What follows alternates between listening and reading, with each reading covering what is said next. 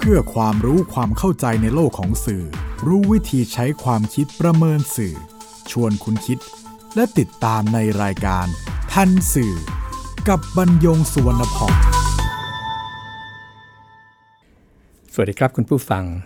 นี่คือทันสื่อ รายการความรู้ด้านสารสนเทศ และเรื่องราวที่เกิดขึ้นในโลกข่าวสาร ซึ่งส่งผลกระทบต่อบุคคลหรือสังคมอันเนื่องมาจาก เนื้อหาและสื่อนำมาเรียนรู้ร่วมกันเพื่อก้าวไปสู่สังคมคุณภาพ ออกอากาศทางไทย PBS Radio and Podcast บรรยงส่วนพองดำนินรายการ จิตกลิ่นเมฆเหลืองประสานงานท่านสื่อวันนี้นำเรื่องประกันผู้ต้องหาเรื่องที่ยังขาใจมาพูดคุยกับคุณผู้ฟัง ครับเมื่ออาทิตย์สุดท้ายของเดือนกุมภาพันธ์ที่ผ่านมา รายการนี้เคยนำเรื่อง เมื่อศาลไม่ให้ประกันผู้ต้องหาคดี 112 มาพูดคุยกับคุณผู้ฟังไปแล้ว แต่ความสงสัยที่นำไปสู่ความสับสนของคนในสังคมกลับมีเพิ่มขึ้น จากการที่ศาลอาญาให้ประกันตัวแนวร่วมกลุ่มรัษฎร 15 คน แต่ไม่ให้ประกันตัว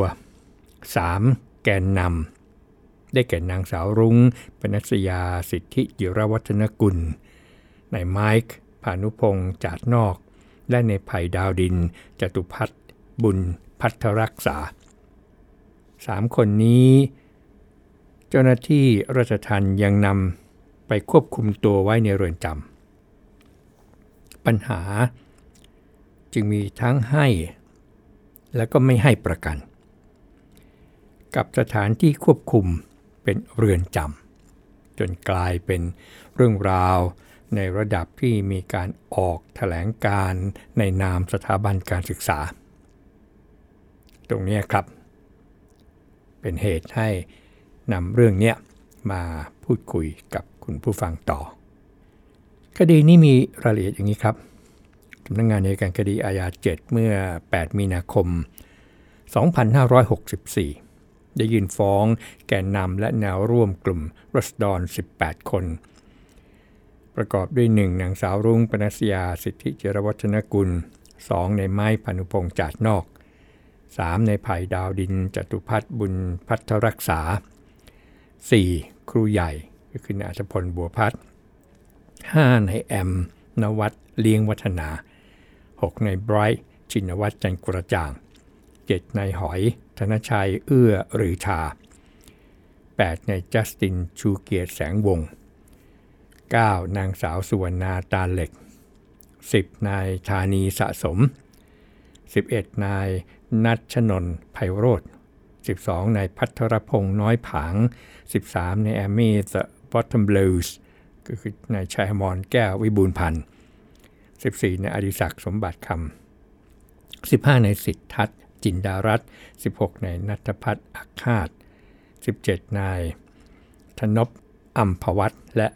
18 นายฟอร์ด อนุรักษ์ เจนตวนิชทั้ง 18 คนในความผิดฐานยุยงปลุกปั่น ตามประมวลกฎหมายอาญามาตรา 116 ร่วมกันมั่วสุมตั้งแต่ 10 คนขึ้นไป ตามประมวลกฎหมายอาญามาตรา 215 ข้อหาอื่นก็คือฝ่าฝืนพระบัญญัติชุมนุมสาธารณะ ฝ่าฝืนพระราชกำหนดฉุกเฉิน กีดขวางทางสาธารณะ กีดขวางทางจราจร วางวัตถุบนถนนอันเป็นการฝ่าฝืนกฎหมาย ทำลายโบราณสถาน ทำให้เสียทรัพย์ และร่วมกัน โฆษณาทางเครื่องขยายเสียงโดยไม่ได้รับอนุญาต นั่นคือ 15 คน ในส่วนของนางสาวรุ้งปนัสยาสิทธิจิรวัฒนกุลในไม้พนุพงษ์จัดนอกและในไผ่ดาวดินจตุพัฒน์บุญพัทรักษาอายการได้เพิ่มความผิดฐานหมิ่นประมาทพระมหากษัตริย์ ตามประมวลกฎหมายอาญามาตรา 112 ด้วย เป็ดเสร็จทั้งหมดเนี่ย 11 ข้อหาศาลรับฟ้องครับ จำเลยทั้งหมดก็ให้การปฏิเสธและขอต่อสู้คดีนายความจำเลยก็ยื่นคำร้อง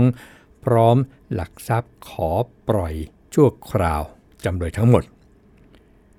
เราเข้าใจกันในภาษาของคนทั่วไปว่าขอประกันตัวศาลเนี่ยอนุญาตให้ปล่อยชั่วคราวเนี่ย15คน แต่ ไม่อนุญาตให้ปล่อยนางสาวรุ่งเป็นอาาสิทธิจิรวัฒนกุล ในไม้พานุพงษ์จัดนอกและในไผ่ดาวดินจตุพัฒน์บุญพัฒรักษาศาลให้เหตุผลครับว่า พฤติการแห่งคดีเป็นเรื่องร้ายแรง มีเหตุอันควรให้เชื่อได้ว่าหากอนุญาตให้ปล่อยชั่วคราว จำเลยทั้งสามจะไปก่อเหตุ ในลักษณะเดียวกันกับที่ถูกฟ้อง หรือ ไปก่อเหตุอันตรายประการอื่นอีก ยกคำร้อง ทีนี้ปัญหาเริ่มเกิดขึ้นเมื่อทนายความจำเลย ออกไม่สัมภาษณ์กับสื่อมวลชนครับว่า ขณะทำเรื่องประกันตัว ซึ่งกระบวนการยื่นประกันก็ยังไม่ได้เสร็จสิ้น แต่ทางราชทันเนี่ยนำตัวนางสาวรุ่งปนัสยาสิทธิจิรวัฒนกุลในไม้พนุพงษ์จัดนอกและในไผ่ดาวดินจตุพัฒน์บุญพัฒรักษา ขึ้นรถไปควบคุมยังเรือนจำแล้ว ต่อมาอีกนะครับ แต่ว่าในวันเดียวกันวันที่ 8 มีนาคม มหาวิทยาลัยธรรมศาสตร์ได้ออกแถลงการเรื่องขอให้คำนึงสิทธิในกระบวนการยุติธรรมของผู้ถูกจับกลุ่ม โดยแสดงความกังวลไปยังหน่วยงาน และเจ้าหน้าที่ของรัฐที่เกี่ยวข้อง ให้คำนึงถึงความเป็นธรรม สิทธิและเสรีภาพ วัสดิภาพของผู้จับผู้ถูกจับกลุ่มแล้วก็ให้ผู้ถูกจับกลุ่มเนี่ยได้รับการปล่อยตัวชั่วคราว ระหว่างการพิจารณาคดีตามหลักเกณฑ์ และเงื่อนไขที่กฎหมายกำหนด รวมทั้งมีสิทธิ์ในการต่อสู้คดีได้อย่างเต็มที่ตามหลักการสันนิษฐานไว้ก่อนว่าเป็นผู้บริสุทธิ์ อันเป็นสิทธิในกระบวนการ ยุติธรรมทางอาญาที่เป็นหนึ่งในหลักสิทธิมนุษยชนสากล และเป็นสิทธิขั้นพื้นฐานที่รัฐธรรมนูญของประเทศไทย ให้การคุ้มครองและรับรองไว้ เพื่อให้ผู้ถูกจับกลุ่มซึ่งเป็นนักเรียน นิสิตและนักศึกษา สามารถกลับมาศึกษาเล่าเรียนเพื่ออนาคตทางการศึกษาของเยาวชน เหล่านี้ซึ่งจะเป็นกำลังสำคัญของประเทศชาติต่อไป และมหาวิทยาลัยธรรมศาสตร์ก็เรียกร้องให้ทุกฝ่าย แก้ไขปัญหาความแตกต่าง ทางความคิดแต่ความขัดแย้งทางการเมืองด้วยสันติวิธี และความอดทนอดกลั้น ตลอดจนร่วมมือกันแก้ปัญหาขัดแย้งอย่างจริงใจและจริงจัง เพื่อหาทางออกร่วมกันตามวิถีทางของระบอบประชาธิปไตยต่อไป ครับแถลงการนี้ไม่ธรรมดา เพราะเป็น ความเห็นที่เป็นทางการของสถาบันการศึกษาเก่าแก่ โดยเฉพาะด้านกฎหมายและการเมือง ไม่เพียงเท่านั้นครับ ผู้ช่วยศาสตราจารย์รัฐปริญญาเทวานรมิตรกุล รองอธิการบดีมหาวิทยาลัยธรรมศาสตร์ในวันเดียวกัน ก็นำเข้าข้อความในบัญชี Facebook ของตนกล่าวถึงการได้รับประกันตัวในคดีอาญา หรือที่กฎหมายใช้คำว่าปล่อยชั่วคราว ว่าเป็นสิทธิตามกฎหมายของผู้ต้องหาและจำเลยทุกคน ดังที่ประมวลกฎหมายวิธีพิจารณาความอาญาบัญญัติไว้ในมาตรา 107 ว่า ผู้ต้องหาหรือจำเลยทุกคนพึงได้รับอนุญาตให้ปล่อยชั่วคราว แม้ว่าตามประมวลกฎหมายวิธีพิจารณาความอาญามาตรา 108 ทับ1 ศาลจะมีดุลพินิษสั่งไม่อนุญาตให้ปล่อยชั่วคราวได้ แต่สิ่งที่บุคลากรในกระบวนการยุติธรรมอาจจะลืมไปคือ ตามพระบัญญัติราชทันนั้น หากศาลไม่อนุญาตให้ปล่อยชั่วคราว ผู้ต้องหาหรือจำเลยจะถูกเอาไปขัง ไว้ในเรือนจำกับนักโทษที่ถูกศาลพิพากษาถึงที่สุดแล้ว และจะถูกปฏิบัติเหมือนกับนักโทษแทบจะทุกประการ และนี่คือปัญหาใหญ่มาก อันนี้ก็เป็นเรื่องใหม่อีกเรื่องหนึ่งนะครับถ้ไปย้ำที่ทนายจำเลยได้ให้สัมภาษณ์กับสื่อมวลชนไปจารย์ปริญญาอ้างถึงรัฐธรรมนูญมาตรา 29 วรรคสองที่บัญญัติว่าก่อนมีคำพิพากษาอันถึงที่สุด แสดงว่าบุคคลใดกระทำความผิด จะปฏิบัติต่อบุคคลนั้นเสมือนเป็นผู้กระทำความผิดมิได้ การเอาบุคคลซึ่งยังเป็นแค่ผู้ต้องหาหรือจำเลยไปขังไว้ในเรือนจำรวมกับนักโทษ ก็คือการปฏิบัติกับเขาเสมือนเป็นผู้กระทำความผิดแล้ว ซึ่งย่อมไม่ชอบด้วยรัฐธรรมนูญมาตรา 29 วรรคสองดังนั้นศาลหากอนุญาตหากจะไม่อนุญาตให้ปล่อยชั่วคราว ก็ต้องสั่งให้ไปกักขังในที่อื่นที่ไม่ใช่เรือนจำและให้ปฏิบัติต่อเขาแบบคนที่ยังไม่ถูกศาลพิพากษาด้วย หรือไม่งั้นก็ต้องอนุญาตให้ปล่อยชั่วคราวให้สู้คดีนอกคุกอย่างหนึ่งอย่างใด หาไม่แล้วก็จะเป็นการกระทำที่ขัดต่อรัฐธรรมนูญมาตรา 29 วรรคสองที่คุ้มครองประชาชนทุกคนไม่ให้ถูกปฏิบัติเยี่ยงนักโทษ ก่อนศาลพิพากษา ปิดท้ายของอาจารย์ปริญญาว่าด้วยความเคารพครับ แล้วก็แฮชแท็กว่าสนับสนุนถแถลงการมหาวิทยาลัยธรรมศาสตร์ ที่ขอให้คำนึงถึงสิทธิในกระบวนการยุติธรรมของผู้ถูกจับกลุ่ม เรื่องนี้มีข้อเท็จจริง หรือมุมมองที่ตรงกันหรือแตกต่างอย่างไร อีกสักครู่ครับ คุณกำลังฟังรายการ ทันสื่อ กับบรรยงสุวรรณพอง เอาเรื่องการนำตัวจำเลยไปควบคุมอย่างเรือนจำก่อนครับศาลยุติธรรมโดยนายสุริยันหงวิไลโคศก เมื่อ 9 มีนาคม 2564 คือวันรุ่งขึ้นหลังจากที่ศาลได้วินิจฉัยไปแล้ว ได้อธิบายขั้นตอนการยื่นและพิจารณาคำร้องขอปล่อยชั่วคราว 18 แกนนำ และแนวร่วมกลุ่มรัษฎรว่า โดยหลักปฏิบัติของทุกคดี เมื่ออายการนำตัวจำเลยมายื่นฟ้องต่อศาลแล้ว หากศาลมีคำสั่งประทับฟ้อง จะสั่งต่อไปด้วยว่า ให้หมายขัง เว้นจะจะมีประกัน หมายความว่า เมื่อศาลรับฟ้องแล้ว ก็ให้เจ้าหน้าที่ออกหมายขังจำเลยไว้ระหว่างพิจารณา หากมีการยื่นคำร้องขอปล่อยชั่วคราว และศาลพิจารณาอนุญาตให้ปล่อยตัวชั่วคราวแล้วศาลก็จะออกหมายปล่อยต่อไป โดยผู้มีอำนาจหน้าที่บังคับตามหมายคือราชทัณฑ์การนำตัวจำเลยไปควบคุมตัว จึงเป็นหน้าที่ของราชทัณฑ์ว่าจะนำตัวไปเมื่อใดอย่างไร ส่วนการยื่นคำร้องขอปล่อยชั่วคราว ตามกฎหมายคนที่มีสิทธิ์ยื่นก็คือ ผู้ต้องหากรณีอยู่ระหว่างการสอบสวน หรือจำเลย กรณีศาลประทับฟ้องแล้ว และผู้มีประโยชน์เกี่ยวข้อง คือตัวผู้ต้องหาหรือจำเลย กับผู้มีประโยชน์เกี่ยวข้อง สรุปก็คือเป็นอำนาจหน้าที่ของราชทัณฑ์โดยตรงนะครับทีนี้นั่นนั่นคืออคำชี้แจงของโฆษกสารยุติธรรม เรื่องนี้มีข้อเท็จจริงที่ขอนำมาเรียนคุณผู้ฟังเพิ่มเติมครับ นั่นก็คือประมยัติรัชทันปี 2560 มาตรา 4 นิยามคำเรือนจำหมายถึง ที่ซึ่งใช้ควบคุม ขัง หรือจำคุก ผู้ต้องขัง รวมทั้งที่อื่นใดซึ่งรัฐมนตรีได้กำหนดและประกาศในราชกิจจานุเบกษา วางอาณาเขตไว้โดยชัดเจนด้วยคำที่ต้องมาขยายนะครับก็คือ ผู้ต้องขัง นิยามผู้ต้องขังในมาตราสีของกฎหมายฉบับนี้ หมายความถึง 1. นักโทษเด็ดขาด 2. คนต้องขัง หมายถึงบุคคลซึ่งถูกขังไว้ตามหมายขัง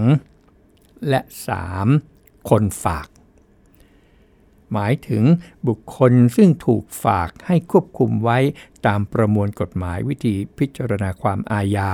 หรือกฎหมายอื่นโดยไม่มี หมายอาญาคำตอบก็คือราชทัณฑ์เนี่ยมีอำนาจนำไปควบคุมไว้ในเรือนจำครับ และไม่จำเป็นจะต้องเป็นนักโทษเด็ดขาด เพราะฉะนั้นสถานะของแกนนำกลุ่มรัศดรสามคนตามกฎหมายราชทัณฑ์เนี่ยจึงหมายถึง คนต้องขังหรือคนฝากอย่างใดอย่างหนึ่งได้ทั้งนั้นนี่นะครับ และ ราชทานสามารถนำไปคุมขังไว้ในเรือนจำได้ ตรงนั้นครับ ส่วนความเห็นจากอดีตผู้บริหารสถาบันเดียวกัน คือรองศาสตราจารย์ฮาริรักษ์สุตบุตร อดีตรองอธิการบดี มหาวิทยาลัยธรรมศาสตร์ เมื่อ 10 มีนาคม 2564 ก็มีความเห็นว่า ในแถลงการของมหาวิทยาลัยที่อ้างข้อมูลทางกฎหมาย ยังอ้างไม่ครบถ้วน เสมือนหนึ่ง ผู้ต้องหาหรือจำเลยตราบใดที่การพิจารณาคดียังไม่ถึงที่สุดศาลต้องอนุญาตให้ปล่อยตัวชั่วคราวทุกรายไป แม้แถลงการไม่ได้กล่าวตรงๆ แบบผู้ที่อยู่ในม็อบ และในสื่อสังคม แต่ก็มีนัยยะว่าศาลไม่ได้ให้ความเป็นธรรมแก่จำเลยที่เป็นแกนนำเหล่านี้ อาจารย์ฮิรักก็ ยกข้อความตอนหนึ่งของอาจารย์ปริญญา ที่บอกว่าการได้รับการประกันตัวในคดีอาญาหรือที่กฎหมายใช้คำว่าปล่อยตัวชั่วคราวนั้น เป็นสิทธิตามกฎหมายของผู้ต้องหาและจำเลยทุกคน แล้วก็อ้างประมวลกฎหมายวิธีพิจารณาความอาญามาตรา 107 ว่าผู้ต้องหาหรือจำเลยทุกคนพึงได้รับอนุญาตให้ปล่อยตัวชั่วคราว ซึ่งรองศาสตราจารย์ในรักสุตบุตรก็เห็นว่า ผู้ช่วยศาสตราจารย์ดรปริญญาเทวานรมิกุลเนี่ย ไม่ได้ให้ข้อความครบถ้วน เพราะมาตรา 107 มีการระบุต่อจากนั้นอีกว่า พึงได้รับอนุญาตให้ปล่อยตัวชั่วคราว โดยอาศัยหลักเกณฑ์ตามที่บัญญัติไว้ในมาตรา 108 และมาตรา 108ทับ1มาตรา 108 ระบุว่าอย่างไรครับ มาตรา 108 ก็ระบุว่าในการวินิจฉัยคำร้องขอให้ปล่อยชั่วคราว ต้องพิจารณาข้อเหล่านี้ประกอบ หนึ่งคือความหนักเบาแห่งข้อหา 2. คือพยานหลักฐานที่ปรากฏแล้วมีเพียงใด 3. พฤติการต่างๆ แห่งคดีเป็นอย่างไร 4. เชื่อถือผู้ร้องขอประกันหรือหลักประกันได้เพียงใด 5. ผู้ต้องหาหรือจำเลยน่าจะหลบหนีหรือไม่ 6. ภัยอันตรายหรือความเสียหายที่เกิดจากการปล่อยชั่วคราวมีเพียงใดหรือไม่ และ 7. ในกรณีที่ผู้ต้องหาหรือจำเลยต้องขัด ต้องขังตามหมายสาร ถ้ามีคำคัดค้านของพนักงานสอบสวน พนักงานอายการ โจทย์หรือผู้เสียหายแล้วแต่กรณีศาลพึงรับประกอบการวินิจฉัยได้ นั่นคือมาตรา 108 ส่วนมาตรา 101 108ทับ1นะครับ ก็ระบุว่า การสั่งไม่ให้ปล่อยชั่วคราว จะกระทำได้ต่อเมื่อมีเหตุอันควรเชื่อเหตุใดเหตุหนึ่ง ดังต่อไปนี้ การสั่งไม่ให้ปล่อยชั่วคราว จะกระทำได้ต่อเมื่อมีเหตุอันควรเชื่อเหตุใดเหตุหนึ่ง ดังต่อไปนี้ 1. ผู้ต้องหาหรือจำเลยจะหลบหนี 2. ผู้ต้องหาหรือจำเลยจะไปยุ่งเหยิงกับพยานหลักฐาน 3. ผู้ต้องหาหรือจำเลยจะไปก่อเหตุอันตรายประการอื่น 4. ผู้ร้องขอประกันหรือหลักประกันไม่น่าเชื่อถือ และ 5. การปล่อยชั่วคราวจะเป็นอุปสรรคหรือก่อให้เกิดความเสียหายต่อการสอบสวนของเจ้าพนักงาน หรือการดำเนินคดีในศาล ในวรรคต่อไปของมาตรา 108ทับหนึ่งบอกว่าคำสั่งไม่ให้ปล่อยชั่วคราว ต้องแสดงเหตุผล แต่ต้องแจ้งเหตุดังกล่าว ให้ผู้ต้องหาหรือจำเลย และผู้ยื่นคำร้องขอให้ปล่อยชั่วคราวทราบ เป็นหนังสือโดยเร็ว อาจารย์ฮาริรักษ์กล่าวต่อไปครับว่า ข้อความที่ว่าผู้ต้องหาหรือจำเลยทุกคนพึงได้รับอนุญาตให้ปล่อยตัวชั่วคราว จึงไม่ใช่เป็นการอนุญาตให้ปล่อยตัวโดยอัตโนมัติ ศาลจะต้องวินิจฉัยคำร้องขอให้ปล่อยตัวโดยพิจารณาเงื่อนไขตามมาตรา 108 การไม่อนุญาตให้ปล่อยตัวชั่วคราว จะทำได้หากมีเหตุอันควรเชื่อ 5 ข้อตามมาตรา 108 ทับ1ที่นำมาเรียนคุณผู้ฟัง ในรายละเอียดของมาตราทั้ง 2 มาตราคือ 108 กับ 108ทับ1สรุปคือการได้รับการปล่อยตัวชั่วคราวของผู้ต้องหาหรือจำเลย เป็นสิทธิที่พึงได้รับ แต่ศาลต้องวินิจฉัยคำร้องขอให้ปล่อยตัวชั่วคราว ตามเงื่อนไขมาตรา 108 และศาลอาจจะไม่อนุญาตให้ปล่อยตัวชั่วคราวก็ได้ หากมีเหตุอันควรเชื่อเหตุใดเหตุหนึ่งใน 5 เหตุ ตามมาตรา 108 ทับ1แม้ระบุต่อมาว่าแม้ศาลจะมีดุลพินิษสั่งไม่อนุญาตให้ปล่อยตัวชั่วคราวได้ แต่อาจารย์ปริญญาก็ได้เปิดประเด็นใหม่ขึ้นมาอีกนั่นคือ รัฐธรรมนูญมาตรา 29 บัญญัติว่าก่อนมีคำพิพากษาถึงที่สุด ว่าบุคคลใดกระทำความผิด จะปฏิบัติต่อบุคคลนั้นเสมือนเป็นผู้กระทำความผิดมิได้ ตามข้อวินิจฉัยของผู้ช่วยศาสตราจารย์ดรปริญญาเทวานรมิตกุล การนำผู้ต้องหาหรือจำเลยไปขังไว้ในที่เดียวกัน กับนักโทษอื่น ๆ จึงไม่ชอบด้วยรัฐธรรมนูญมาตรา 29 เพราะเป็นการปฏิบัติบุคคลนั้นเสมือนเป็นผู้กระทำผิด ทั้งที่คดียังไม่ถึงที่สุด ซึ่งรองศาสตราจารย์หริรักษ์สุตบุตรเห็นว่า การที่ศาลไม่อนุญาตให้ปล่อยตัวชั่วคราวในรอบแรก 4 คน และในรอบวันที่ 8 มีนาคม 2564 อีก 3 คน ที่เหลือศาลอนุญาตให้ปล่อยตัวทั้งหมด ผู้ที่ไม่ได้รับอนุญาตให้ปล่อยตัวชั่วคราว ไม่ได้ถูกจับกลุ่มเพียงเพราะไปร่วมชุมนุม และแสดงความคิดเห็นทางการเมือง แต่ว่าได้กระทำผิดกฎหมายตามมาตรา 112 เป็นความผิดหลายกระทง มีพยานหลักฐานแน่นหนา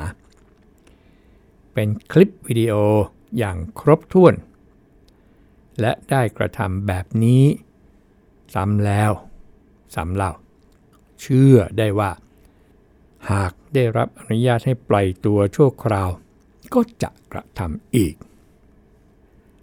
รองศาสตราจารย์ไหรักสูตบุตรกล่าวในตอนท้ายว่า การแสดงความห่วงใยและช่วยเหลือนักศึกษาที่ถูกจับกลุ่มดำเนินคดี เป็นสิ่งที่สมควรท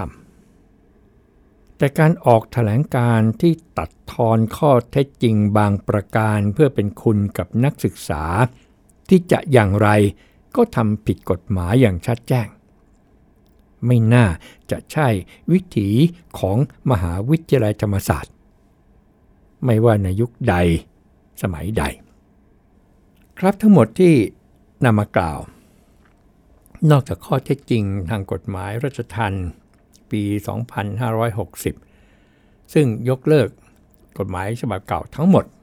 ที่นำมาเรียนกับคุณผู้ฟังเพิ่มเติมแล้ว ก็เป็นถแถลงการของมหาวิทยาลัยธรรมศาสตร์ และก็เป็นความเห็นของทั้งสองฝ่าย คือความเห็นของผู้ช่วยศาสตราจารย์ ดร ปริญญา เทวานรมิตกุล รองอธิการบดีคนปัจจุบัน กับความเห็นของรองศาสตราจารย์หริรักษ์สูตบุตร อดีตรองอธิการบดี ทั้งสองท่านก็เป็นและเคยเป็นผู้บริหารมหาวิทยาลัยธรรมศาสตร์มาด้วยกันนะครับแล้วก็พูดกันในประเด็นทางกฎหมาย เพราะฉะนั้นข้อมูลสองด้านสองฝ่าย ที่นำเรียนคุณผู้ฟังในวันนี้ ก็สามารถนำไปใช้ในการพิจารณาเพื่อที่จะคลี่คลาย หรือทำให้หายสงสัยหรือสับสนได้ พบกันใหม่ในทันสื่อไทย PBS Radio Podcast บรรยงสุวรรณพองสวัสดีครับ ติดตามรายการทันสื่อได้ทางไทย PBS Podcast เว็บไซต์ thaipbspodcast.com แอปพลิเคชัน Thai PBS Podcast และ YouTube Channel Thai PBS Podcast